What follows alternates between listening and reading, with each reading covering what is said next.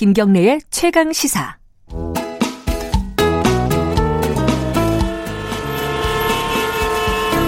GPS가 연결되었습니다. 김경래의 최강 시사. 여의도 신호등. 네, 한 주간에 화제가 됐던 정가 인물을 집중 탐구해 보는 시간입니다. 주간 인물 토크쇼 여의도 신호등. 오늘도 두 분 나와 계십니다. 먼저 현근택 변호사님 안녕하세요. 네, 안녕하세요. 현근택입니다. 그리고 김태현 변호사님 안녕하세요. 네, 안녕하세요. 김태현 변호사님은 어, 방송을 시작하기 전에 네. 저 사진이 네. 실무보다 못하다라는 아 그렇죠. 저한테 덕담을 네. 해주셨습니다. 네. 점수 1점 더 드리겠습니다. 네. 예, 저 이거 아무래도 저 이거는 진행자가 제작진에 보내는 시그널인 것 같아요. 아, 제 얘기 빌려가지고. 아 근데 똑같은 표현을 네. 실물이 사진보다 훨 낫다 이렇게 네. 표현하는 거하고 사진이 실물보다 못하다라는 거하고 아. 좀 차이가 있죠. 아 그래요. 무슨 차이인지 모르겠습니다. 넘어가겠습니다. 자 오늘 어 오늘은 좀 특이하네요. 어, 현근택 변호사님은 어, 사람이 아니라 사건을 가지고 오셨어요? 어. 사람 하고 싶은데요. 네. 특정인을 또 거명하면 안 될 것 같아가지고 아. 두리뭉실하게. 아, 네. 그러면 얘기하다 보면 사람이 나오겠군요. 어, 누구를 갖고 오신 겁니까? 아, 어떤 걸? 일단은 뭐 우리 민주당 전당대회 기간 중이에요. 예. 네. 잘 모르죠 사람들이. 쇠 때문에 또. 네, 예. 쇠 때문인데 근데 이게 어찌 보면 어제 뭐 여론조사 발표도 있었습니다만 네. 전당대회 기간 중에 여론조사 지지가 떨어지는 건 굉장히 이례적인 일이에요. 예. 네, 그만큼 흥행이 안 되고 있다. 음. 그래서 빨간불 짚었습니다. 전당대회 더불어민주당 전당대회가 빨간불이다. 사람이 아니라 뭐. 전당대회만 빨간불이겠어요, 지금 뭐. 그 자체가 빨간불이지, 뭐. 내가 이런 얘기를 지금 4년 만에 처음 해보는 것 같아요. 탄핵 이후 처음 해보는 것 같아, 지금.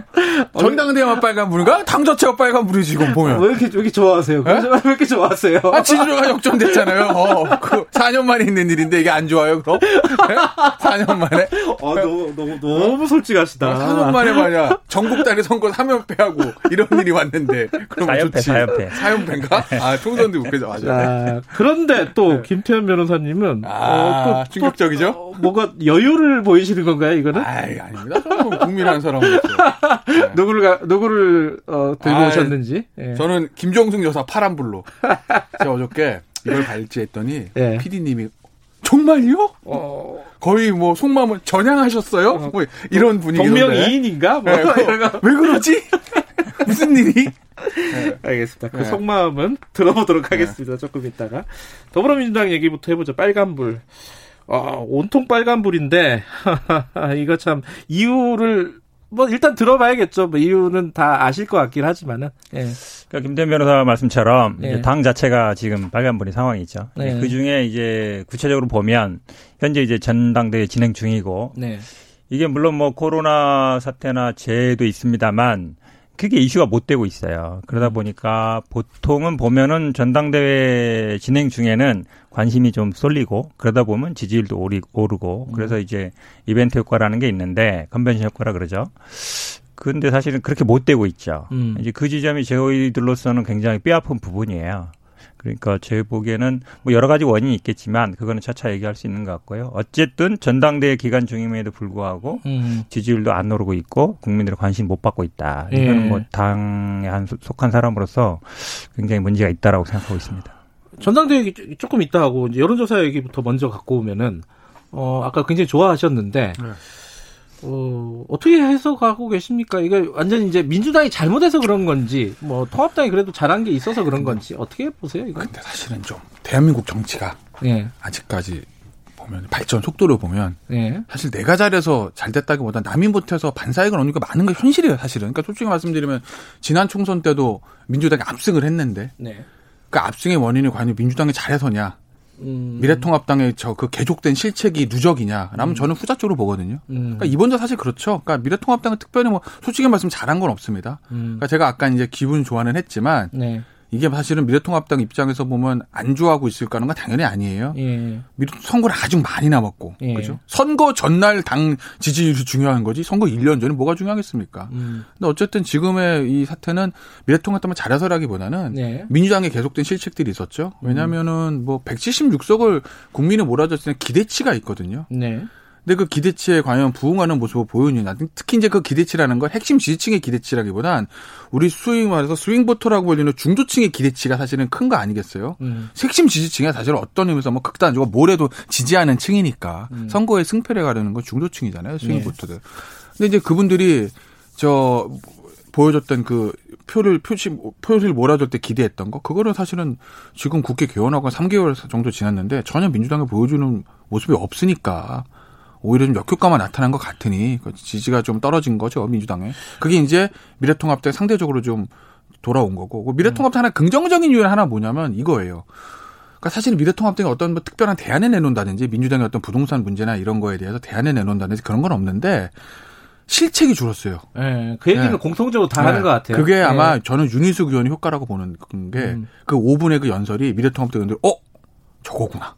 아 맨날 소리 네. 지르고 네. 욕하고 이거보다 네, 저건데 저거, 구나 아. 내가 뭐 무슨 보수 유튜버 나가가지고 막 문재인 아. 대통령 뭐 밑도 끝도 없이 탄핵해야 된다 뭐 막 이랬는데 어 이거보다 저거네 국회에 아. 가서 막 음. 나름대로 논리적으로 얘기하니까 이게 이제 머릿속에 들어가기 시작하는 것 같아요. 아. 그래서 실책이 줄어들고 더군다나 지금 지도부의 구성이 저 김종인 비대위원장도 그렇고 주호영 원내대표도 크게 실수한 스타일들이 아니거든요. 음. 그러니 이제 그런 것들이 약간의 선순환이 있죠. 음. 제가 보기에는 물론 이제 맞는 얘기인데요. 저는 아마 표정이 어두우시네요. 예. 어둡죠. 어둡지. 처음 해보는데 4년 만에 이런 거. 저는 뭐 김종인 효과도 있는 것 같아요. 네. 아, 결국 이제 황교안 대표 체제에서 넘어왔는데, 그러니까 좀 그래도 국회 내에 머물고 밖으로 나가지 않고 그리고 아마 좀 과격한 발언이나 이런 거 좀 자제시키고 본인 또 뭐 정강정책 발표하면서 본인의 어떤 아이덴티티를 갖고 가고 있거든요. 네. 그러니까 미래통합당이 그 전에 총선 전까지만 해도 괜히 뭐 무조건 나가서 장외투쟁하고 아주 센 얘기하고 어찌 보면 굉장히 수국 꼴통 보수 이미지로 네. 색깔론 들먹이고 이랬는데 그런 게 많이 좀 사라졌어요. 네. 그러다 보니까 이젠 어쨌든 아직까지만 대안을 못 내놓고 있지만 네. 그래도 약간 합리적으로 얘기는 해볼 수 있는 사람들이다 이런 음. 생각을 좀 갖는 것 같습니다. 저는. 최근에 이 분위기가 아까 이제 전당대회를 빨간불로 갖고 오신 거잖아요. 이게 수해 코로나도 있지만은 다른 이유들도 있을 것이다. 그게 뭐 이런 거 아닐까요? 그 당의 지지율이 좀 떨어지고 미래통합당이 좀 상대적으로 좀 스포트라이트를 받고 이게 이제 전당대 흥행 실패의 원인 중에 하나 아닐까 뭐 이런 네. 생각도 드네요. 그런 생각도 있는데요. 예. 음, 그동안 솔직히 말씀드리면 우리 당의 지지라는 게 문재인 대통령 지지에 많이 기대했던 측면이 있는 것 같아요. 그렇죠. 그렇죠. 예. 그러다 보니까 어, 총선도 마찬가지고 지난번 음. 지방선거도 마찬가지고 그러니까 당이 어떤 실력으로 선거를 이긴 면도 있지만 그렇지 않은 면도 많다. 그러면 음. 결국은 이 어려울 때는 당의 실력을 발휘해야 되거든요. 그건 음. 아마 의원 개개인들 아니면 정당의 어떤 능력이라고 보는데 음. 이제 어려운 시기가 왔어요. 음. 그렇다 그러면 결국은 당의 실력 발휘를 할래야 될 때거든요. 네. 결국은 전당대 기간에도 그러면 전당대 나온 주자들이 앞으로 당을 어떻게 일고 가겠다. 음. 그리고 어떻게 만들어 가겠다. 네. 어떤 문제를 제시하겠다. 이것들을 많이 제시해 줘야 돼요. 네. 그렇게 해야 또 그게 쟁점이 붙고 국민들이 관심을 갖는데 사실은 그런 게 별로 없어요. 음. 예, 그러다 보니까 아, 정, 뭐, 민주당 그냥 뭐, 입법만 하는 아니면 청와대에서 음. 제시하고 그거에 대해서 입법적인 조치만 취하는 이런 역할을 하는 게 아닌가라는 생각들이 많이 갖는 것 같아요. 그래서 음흠. 저는 아마 전당대회 관심 못 갖는 게 그런 이슈를 제기하고 네. 그리고 주자들 간에 후보들 간에 어차피 쟁점으로 세게 붙어야 되는데 음. 음. 별로 그러지 못하고 있는 현상이 제가 보기에는 뭐, 큰 원인. 하신 말씀 저게 이제 민주당의 네. 고민일 거예요. 앞으로 음. 남은 2년 동안 대통령 임기 2년 남았잖아요. 이 네. 고민은 2년 동안 고민이고 내년 이맘때쯤부터 막 나오기 시작. 내년 아 서울시장 보궐 4월이니까 내년 2, 3월부터 나오기 시작할 거예요. 뭐냐면 이런 거죠. 당청 관계만큼 어려, 어려운 방정식이 없습니다. 여당의 당청 관계. 음. 과연 여당은 원팀 정신으로 청와대를 무조건 뒷받침해야 되느냐? 네. 아니면 여당의 비주류가 목소리가 내서 당 위주로 뭔가 당의 다른 목소리를 내야 되느냐 이거거든요. 어, 근데 사실은 지금의 민주당은 보면은 뭐 원, 좋게 말하면 원팀이지만 비주류의 목소리는 전혀 없잖아요. 사실 계속 음. 그래왔으니까 이번 총선 이후로 더 그래졌고. 근데 지금 예를 들어서 청와대가 주고, 주도하고 있는 부동산 정책 이게 시장에서 먹히지 않는 게 지금 대통령뿐만 아니라 당의 지지도가 급락하는데 가장 큰 원인인데 이게 얼마 전에 박주민 의원 인터뷰 보니까 아, 잘 작동하고 내년 초면 안정이 될 겁니다라고 얘기를 했어요. 음. 만약에 내년 초에 안정이 되면 잘 작동을 하면 그런 문제는 없죠.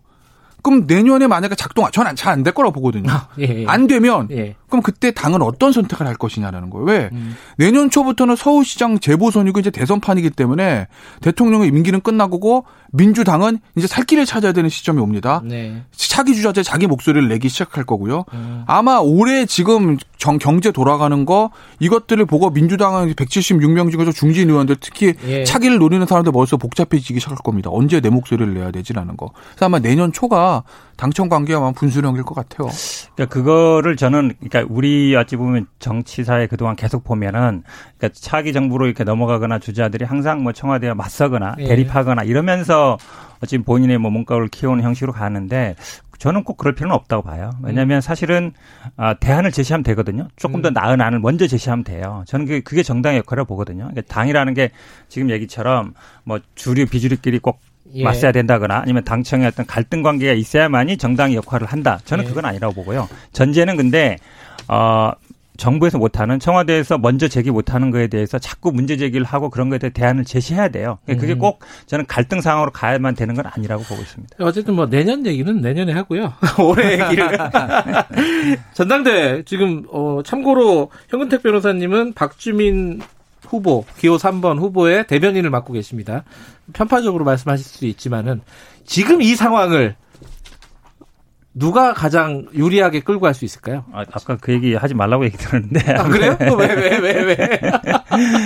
저는 어, 못 들었어요. 왜 그러냐면 지금 상황은 아시다시피 네. 이제 코로나도 있지만 재해 때문에 네. 지금 호남권이 제일 중요했는데 사실은 네. 호남권에 이제 어찌 보면 뭐 연설회 같은 게 취소됐고 네. 연기됐지만 거의 뭐 온라인으로 할 것 같으니까요. 그다음에 이제 충청권도 마찬가지고 그러면 사실 후발주자들 입장에서는 뭔가 좀 나와서 얘기하고 사람들 네. 만나고 연설하고 해야 되거든요. 그래야만 어찌 보면 이제 뭐 반전의 계기가 되는데 지금 이제 그 못하는 상황이니까 당연히 유불리를 따진다 그러면 앞서가는 후보가 당연히 유리하겠죠. 근데 그게 과연 꼭 우리 당 입장에서 좋은 건가 음. 그런 생각이 안 들 수가 없어요. 그러니까 물론 이게 사실 그렇다고 해서 또 대놓고 뭐 뭐 합시다. 우리 다 모아놓고 연설회 합시다. 이렇게 하기도 못하는 상황이거든요. 그러니까 음. 어찌 보면 참 이러지도 못하고 저러지도 못하는 상황이라고 보면 되죠. 요, 요 누가 2등 할 것 같습니까?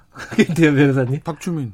아, 진짜. 아, 제가 지난번에도 네. 박주민 네. 의원이 2등 할 것 같다고. 아, 그래요? 말씀드렸죠. 앞에서 있어서 그런 게 아니라. 아. 제가 뭐 이분이 앞에 계신다고 좋은 얘기 하는 사람이 아닙니다, 제가. 예. 네. 근데 저는 진짜 박주민 의원이 2등 할 것 같아요. 아, 알겠습니다. 네. 좋으시겠네요. 아, 1등이 아닌데 좋을 네. 리는 없겠죠. 네. 뭐 1등이 좋은 거죠. 노코멘트 하겠습니다. 아, 그 2등만 해도 뭐 대단한 거죠. 알겠습니다. 다음 얘기 넘어갈게요. 김정숙 여사. 아. 어. 아. 수해 봉사. 네, 그렇죠. 예. 네. 어, 저도 깜짝 놀랐어요. 사진 네. 보고 네. 야, 요건 이슈 되겠다. 어, 이런 생각이 들었어요. 그렇죠. 이거는 진짜 파란 불을 들일 수밖에 없는 거죠. 예. 왜냐면 어떻게 보면 영부인이 보여줘야 되는 좋은 모습을 참 모습을 보여줬다. 음. 왜냐하면 사실은 사진을 보면 아 이거는 막 뭐랄까 이게 좀 막 연출을 하기 위해서 만든 사진 은 아닌 것 같아요. 사진 자체가 음. 보면은 왜냐하면 그 보면 그 일, 일부 이제 여성 의원들도 하기 힘든 장면들이고 여성 의원들도 보면 지역 가서 봉사하기 이러잖아요. 근데 그 여성 의원들도 하기 힘든 어떤 봉사 장면이에요. 맞아요. 예? 음. 사실 제가 빨간불 할까 말까 고민했던 심상정 대표의 그 저 수해 봉사 사진과 비교를 딱 놓고 보면 네. 이건 누가 진정성 있게 진짜 하는 모습인지 물론 제가 두 김정수 여사랑 심정성 대표의 봉사 모습 다 그렇게 지켜본 건 아니지만 열심히 했대요 심상정 대표. 근데 어쨌든 사진 자체로 보면 네. 심상정 대표의 사진과 김정수 여사의 사진은 너무 차이가 나는 거죠. 그래서 네. 김정수 여사가 더군다나 자 우리 여사님 이제 천으로 갑니다가 아니라 비공개 일정이었어요.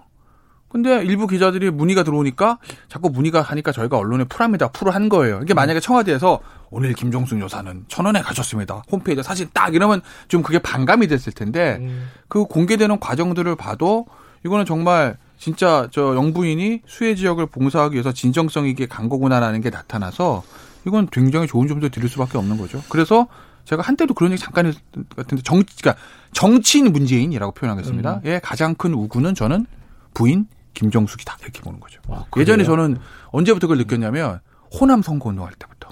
그때 무슨 일이 있었죠? 아 왜냐면 기억이 안 나는데 문재인 대통령이 예. 당 대표 시절 호남은 사이가 안 좋았어요 사실은. 음. 그래서 사실 2016년 총선에 그냥 안철수 당시 대표에게는 국민의당이 송문을 내준 거 아니겠습니까? 네.